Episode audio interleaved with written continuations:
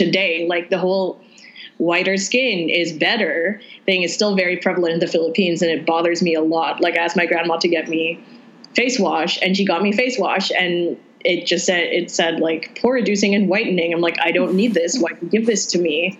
Like, sure, I could use some pore reducing, but like, I am not going to want to use any whitening creams. But they're so, so, so common that like, she's got it without thinking. You know, those things don't matter. But those things are so ingrained in like some of the mentalities of formerly colonized countries that it makes me sad to think that like, come on, people, brown is beautiful. Like, I love being yeah. brown. Internationality. Hi there. I hope everyone is having a great start of the summer. My name is Aurora, and you're listening to the podcast The Internationality. Today's episode is about Amanda that I met in Hanover, Germany in 2016 during a convention for previous exchange students within the Rotary Youth Exchange program.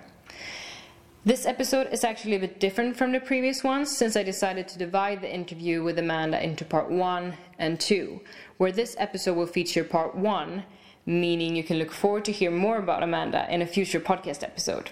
But more on that later. Before we start, I just want to mention that this episode was made on distance during the summer of 2018. And I want to apologize in advance because sometimes the internet failed us, which affected Amanda's voice a little bit during our call. But for the most part, you can hear her clearly and understand her. In this episode, we hear Amanda, newly graduated, and on vacation visiting family. My name is Amanda. So I grew up in Cebu City, Philippines, and I moved to the USA in 2007, shortly before I started sixth grade. I moved to a suburb of Portland, Oregon. So it's kind of also my second home. But then while I was there, I went on exchange. So it was a really complicated story. Being in France as an American exchange student, but not even traveling on an American passport, it was interesting. I can talk more about that later. Right now, I'm in Manila, Philippines, which is where my grandma is based and which is where I go spend most of my time whenever I come visit from the States. This is actually the longest time I've been away since my last visit. It's been four years, and those four years I spent at college going to other places, which is another long story.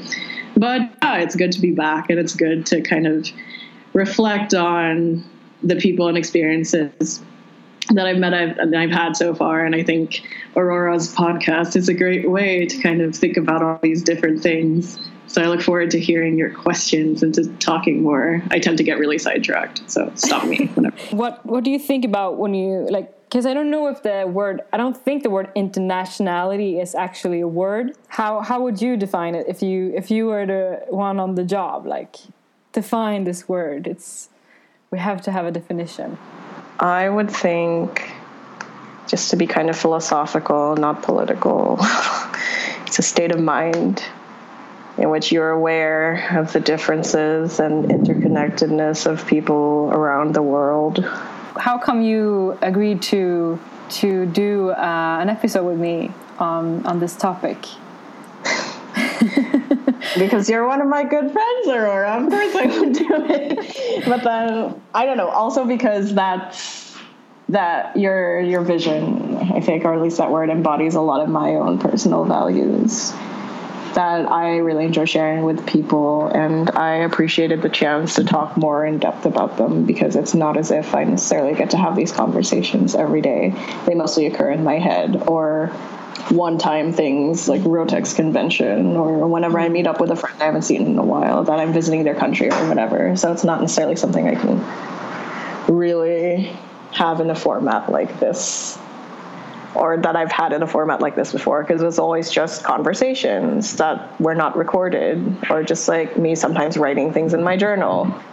But I think this is really cool and it's a great idea. And I know a lot of people are like more and more into podcasts lately. So yeah, it's like, it's, yeah, it's a cool way of sharing information, I think, and to be really candid about it. Mm. And you're working at the moment. So, yeah, it's an interesting story, actually. I graduated in May from Harvard, and I didn't have a job or anything lined up yet because I knew I wanted to spend some time in the Philippines. And that was a priority for me to take like a couple months at least off to just relax and not think about too many things and just process and reset. Except I'm not actually doing that because I got a job because I applied for a job in May and I was like, oh, they want someone to start in July, but I'm going to be on vacations. I don't know if I'm going to get it. But then I got the job and they're like, will you work remotely? And so I said, yeah, sure. Wonders of today's technology, I can do stuff online and like get paid for it. So I can talk a little bit about the job because it is like international related. So I got a job as a bilingual paralegal at a legal services organization called Justice in Motion, and it works with migrant rights, especially those of Central American migrants. Mm-hmm. And it's based in Brooklyn, New York. And given the kind of crisis that's going on in the USA right now, I'm super excited and pumped to be involved in this kind of really important work, what with family separations at the border and everything, and also human trafficking and workers' abuse. So I get to work on different cases through this organization, not directly through legal representation, but mostly through like the network that the organization has with human rights lawyers across Central America and North America and I'll be based in New York once I move back to the states. But and I'll also you go back uh, August thirty first. So in September I'll be moving to Brooklyn. Mm-hmm. And the job also comes with work trips like Mexico, Guatemala, El Salvador, oh, Honduras. so fun. Which is pretty exciting and I'll get to speak my Spanish all the time so it doesn't wilt or I don't lose it or anything. But yeah, right now I'm not technically working working, but I'm working remotely for a job that I'm officially going to start in September, just using a Wi-Fi connection and computer software and internet and Skype and stuff.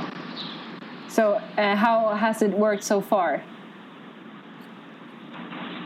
Um, it's it's been it's my third day day of remote work, and it's been working pretty well. So because I'm 12 hours ahead of New York City, I connect for two hours each night from nine to eleven, so that I can be with people, be with people between quotation marks, at the office, and they can like personally train me. Whereas the work that I do on my own during other like points of the day is just like reviewing things, translating things, getting to know this like database that they use. So it's stuff I can do on my own. Well, I I, I know what you studied before, but uh, anyone who's listening, what what did you study when you were studying at the university? So when I was at university, I studied social anthropology, which a ton of exchange former exchange students and travel people like doing. And basically, it's because I was really interested in people's daily lives around the world, especially those um, populations that can be overlooked or that people might not necessarily think are important. I I've always just been fascinated with other people's stories and hearing about people's experiences, and just thinking of things from a very human level rather than you know like statistics or like generalizations or assumptions or whatever and those kinds of things that go around. So it was a really interesting field of study and I'm really glad that I spent four years doing it. I was also able to travel a lot thanks to it. I, I would use it as an excuse to get travel grants and say stuff like, I study anthropology. It is important for me to go to places where people live so that I can like see it for myself and make these observations. And yeah, that's how I was able to go to a lot of different places during my college career. It's actually really funny because I made these photo books or like storybooks about my four years at college and then they've all been been recently printed now because oh, college is over. It's like nice mementos. And I had them one for each year I was in college, and my dad was looking through them recently. And it says, and I mentioned like all the different places I went, including Rotex Convention in Hanover. There's a picture of us in there somewhere. Oh yeah. Um, and my dad was like, did you even go to any classes? Because your your books about college are just all traveling. And I said, well, yes, Dad, I have a diploma to show for it. Haven't you seen it? Because we also got my diploma recently framed.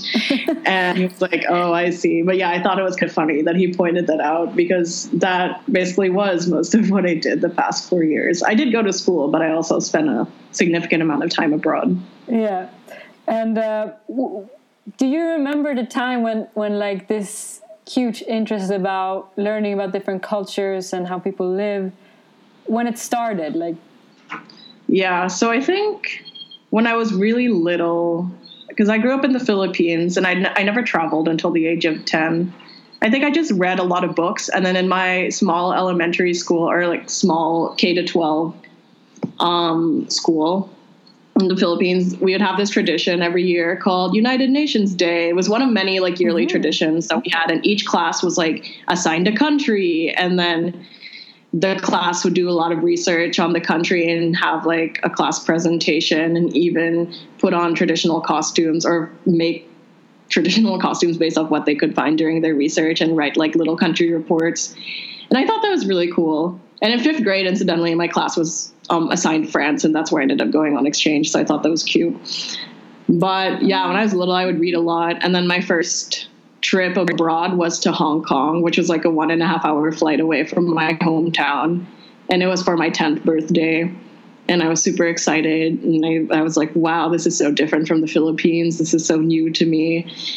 And then not too long, not too much of a time later, my family went to Australia because my mom had a conference there as part of her job. And that was also super exciting. And I found that seeing new places and getting to meet different people was so exciting to me just because I was the kind of kid that loved learning, was curious about everything, and liked hearing about all these new things. And then I guess when we immigrated to Oregon, not too long after we first went to Australia, it became kind of different because then I was in a new place and like had to try and live there and had to try and adjust and mm. like become American, quote unquote.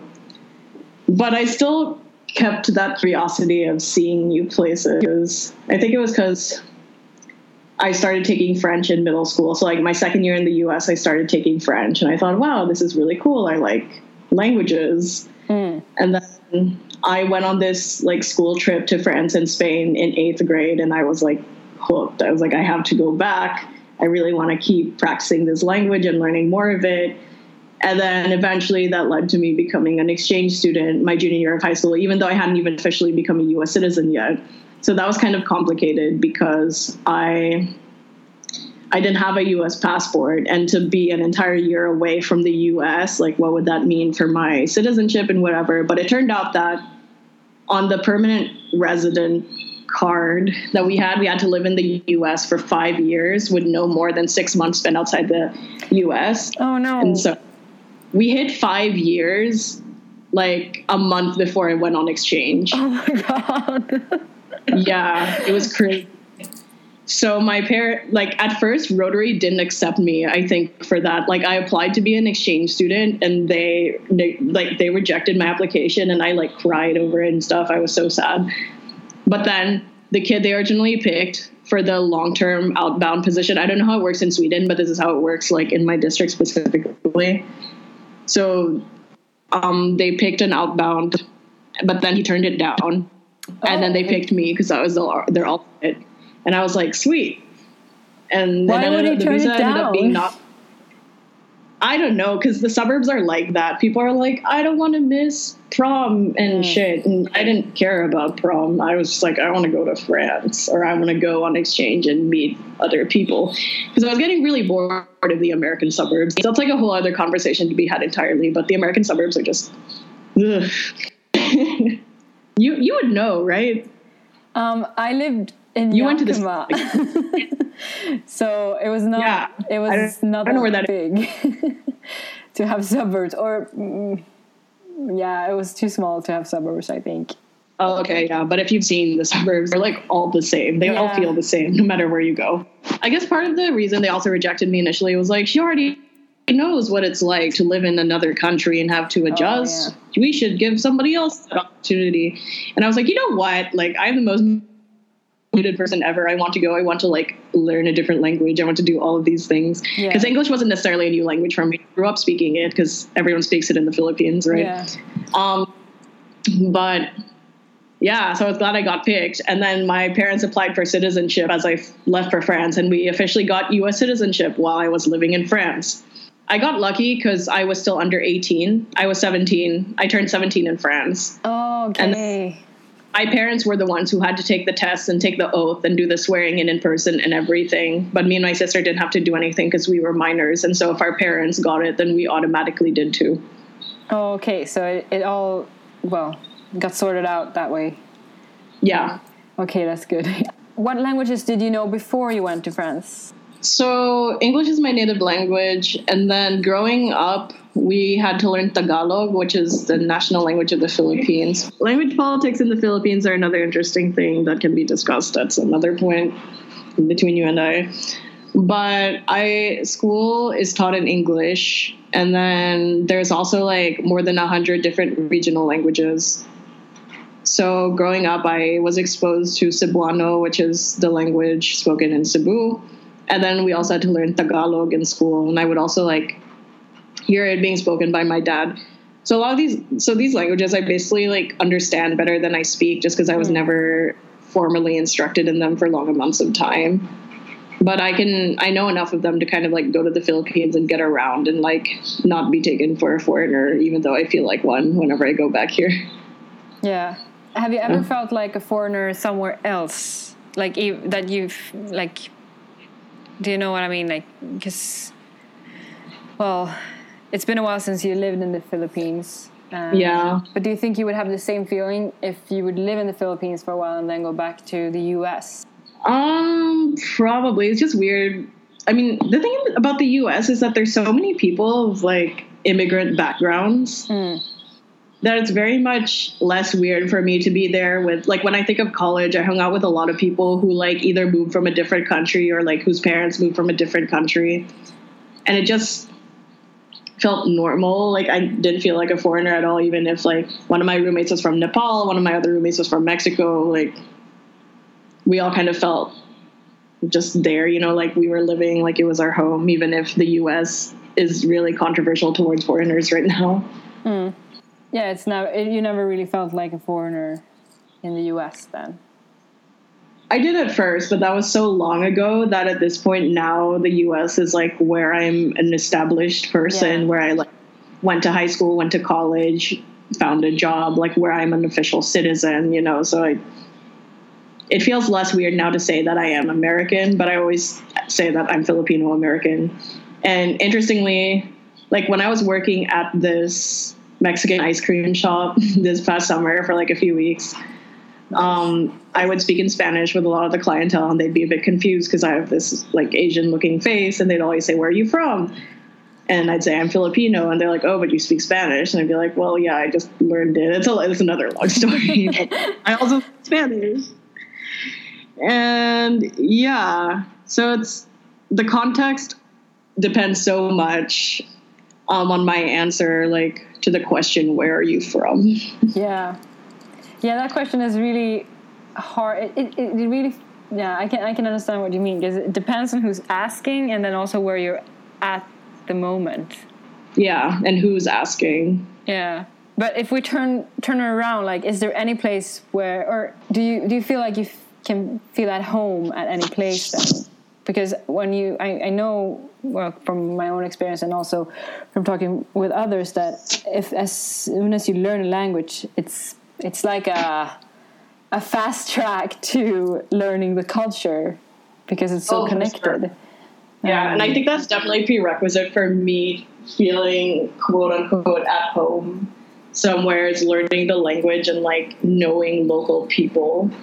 Hmm. Because I have a I have a thing, maybe not against, but just like something that irritates me about expats is how they how sometimes they like go to another country and they're like oh yeah, this is our place, whatever. And they like don't bother learning the local language and they like only hang out with other expats and whatever. Mm-hmm. And for sure, they probably feel at home, but that's because they have like a ton of privileges and stay in like really wealthy areas. But I don't know, I'm just kind of against that. And that's not like how I would define my own personal feeling of home at all, because I guess my own personal feeling of at home would be to be able to confidently get around this one place and be taken for a local, like thanks to the language and thanks to like personal connections with diverse people within that like place and not just other foreigners or not just other privileged people.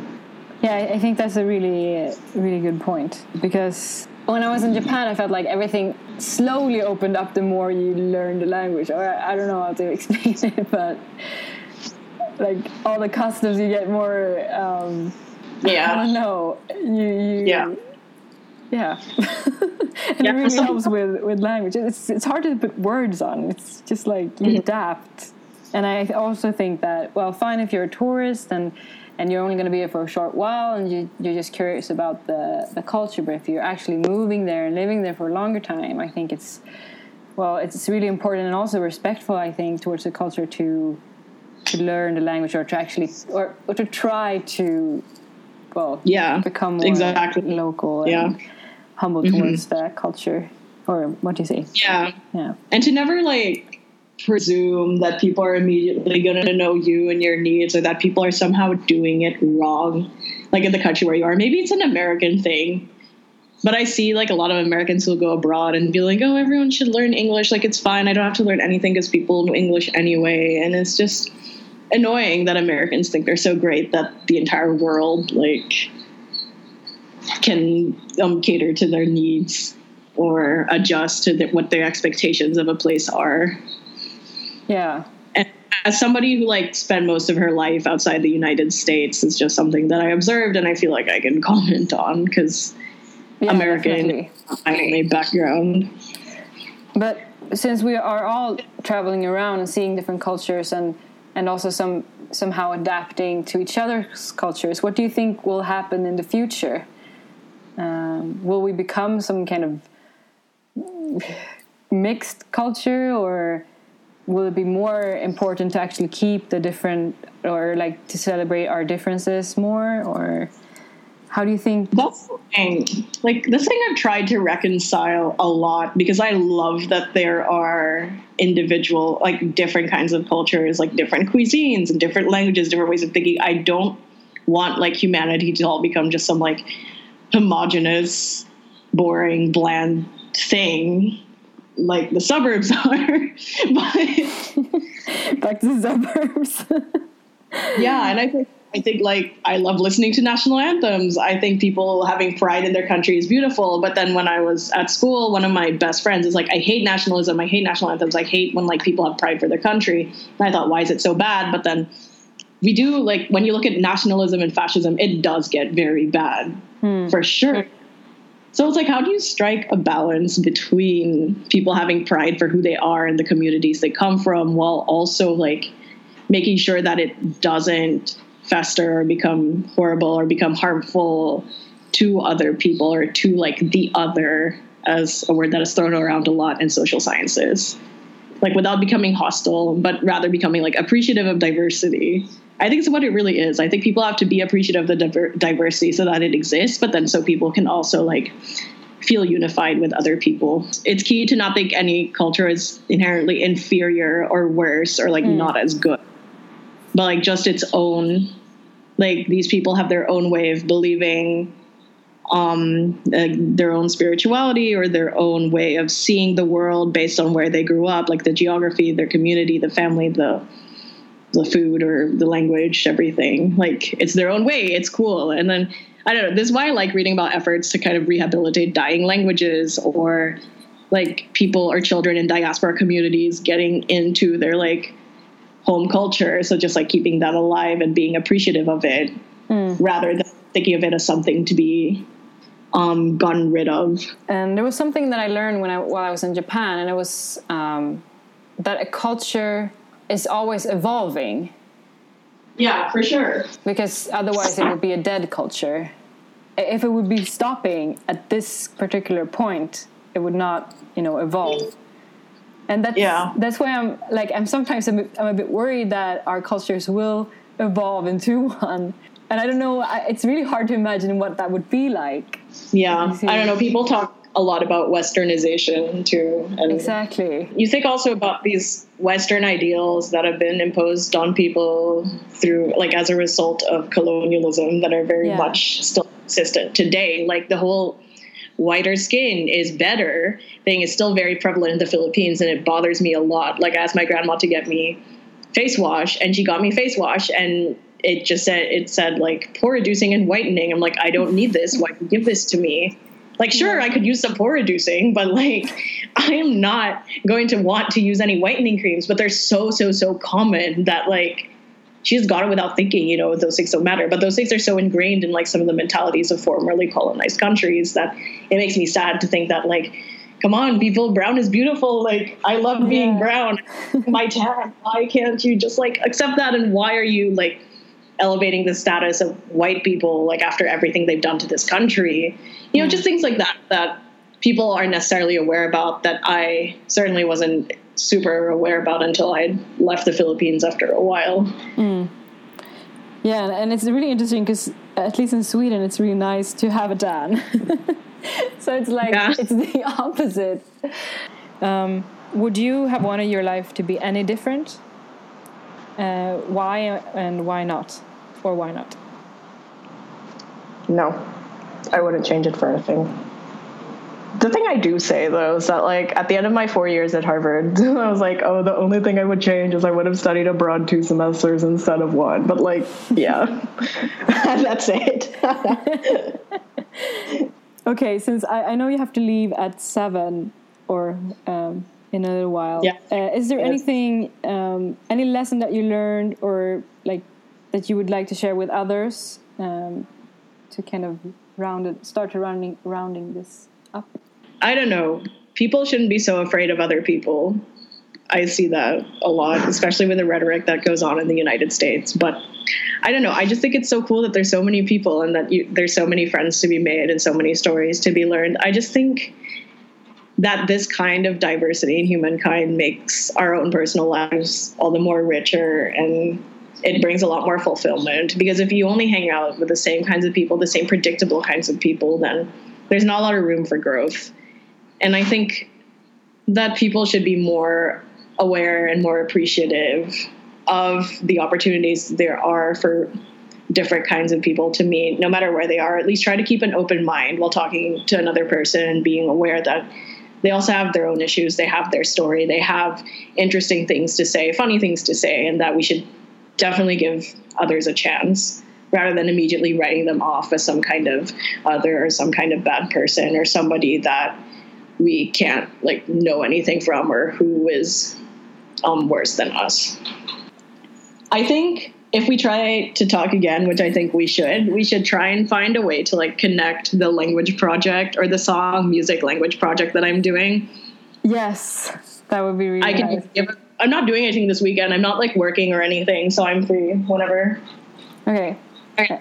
And you're six okay, hours ahead, right? Yeah, six hours ahead. Yeah, okay. just message me. I will.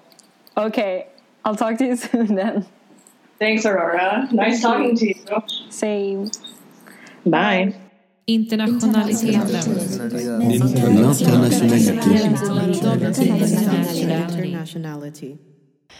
You've been listening to the sixth episode of the podcast, The Internationality. As you heard towards the end, this will not be the only episode about Amanda. The continuation of the interview, Amanda Part 2, will be released this fall. Until then, you can visit our podcast Instagram, the Internationality Podcast, and see a photo of Amanda. For more updates on the podcast project, please follow us there. This podcast has been broadcasted through Umeå Studentradio at Umeå University. There will be new episodes every last Wednesday of the month. My name is Aurora. Until next time, take care and stay curious about the world.